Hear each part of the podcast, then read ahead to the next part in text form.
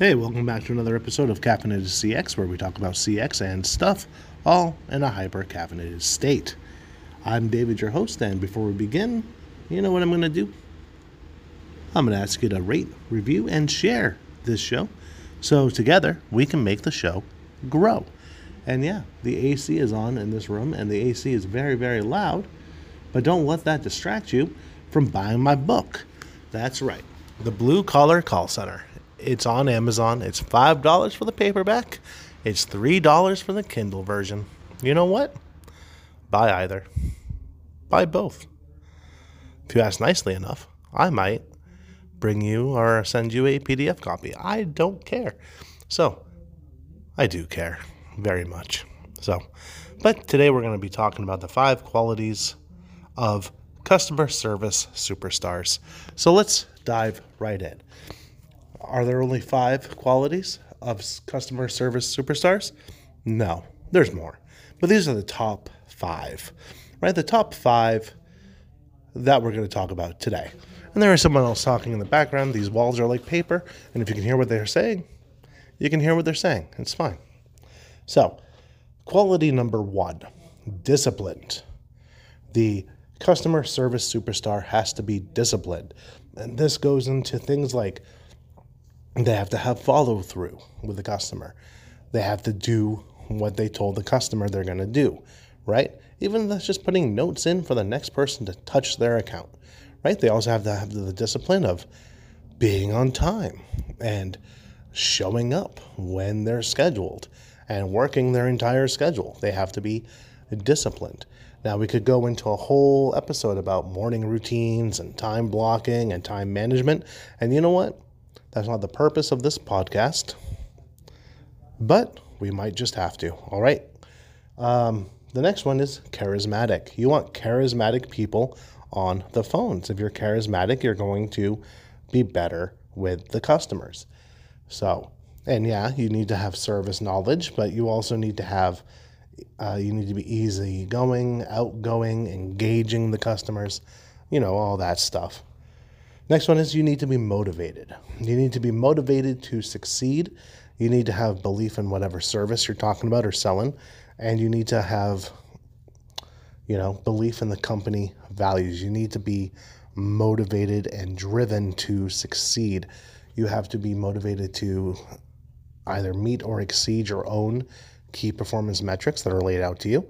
And you need to give a crap about the departments or the companies, KPIs as well you need to have a passion for what you're doing. If you don't, he's not going to end well. And yeah, I get it. I get it. It's just a job. Well, that's cool, yes.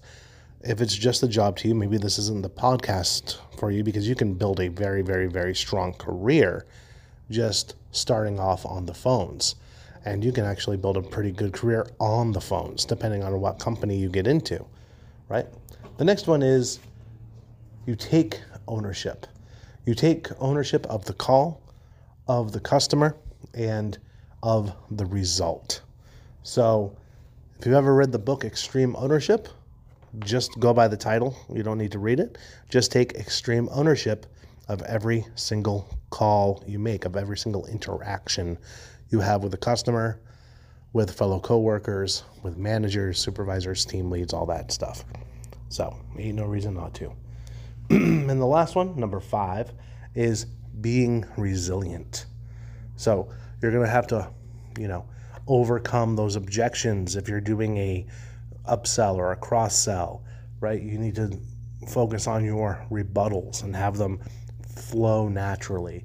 Uh, you have to be resilient when people are being yelled at, or when you're being yelled at, rather, because it's going to happen. It doesn't matter. Doesn't matter what industry you're in, doesn't matter what kind of call you take. You're going to get yelled at by someone, even if it's a person who's calling a wrong number. It's weird, but it happens. People are jerks.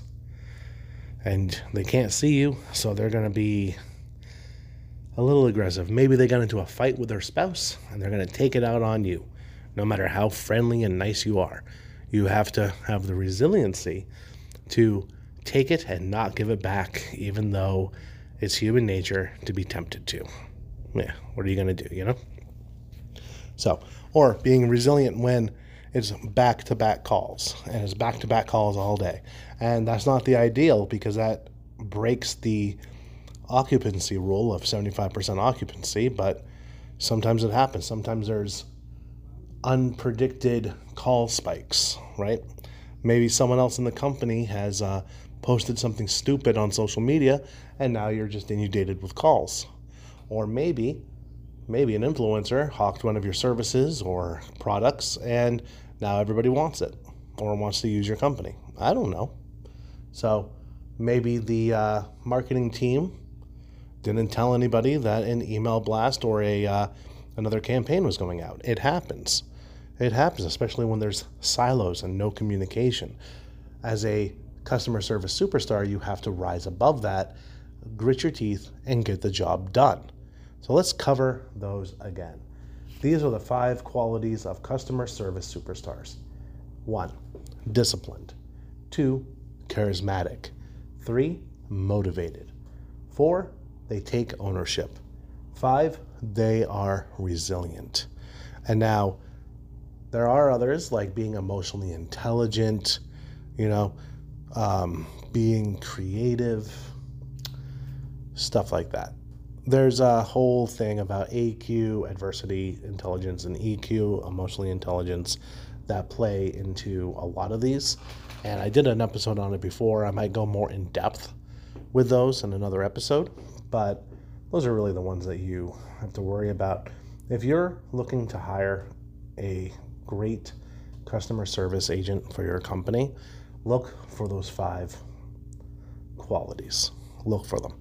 So, and ask your interview questions accordingly. Target it towards those things. So, you can tell if someone's charismatic either over the phone during the phone screening or in the sit down interview itself.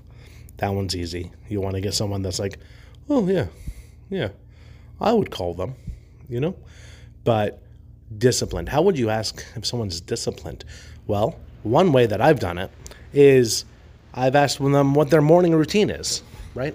Or if they even have a morning routine. Um, a lot of them say no, they don't. They get up and do whatever, right? now, morning routines are probably one of the most obvious discipline things.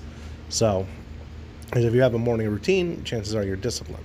Or you're you were undisciplined and now you're compensating for that by systematizing everything. So, motivated. How can you tell if someone's motivated? You ask them questions about it. What do you do when you're down in the dumps? What do you do when you're unmotivated? Things like that.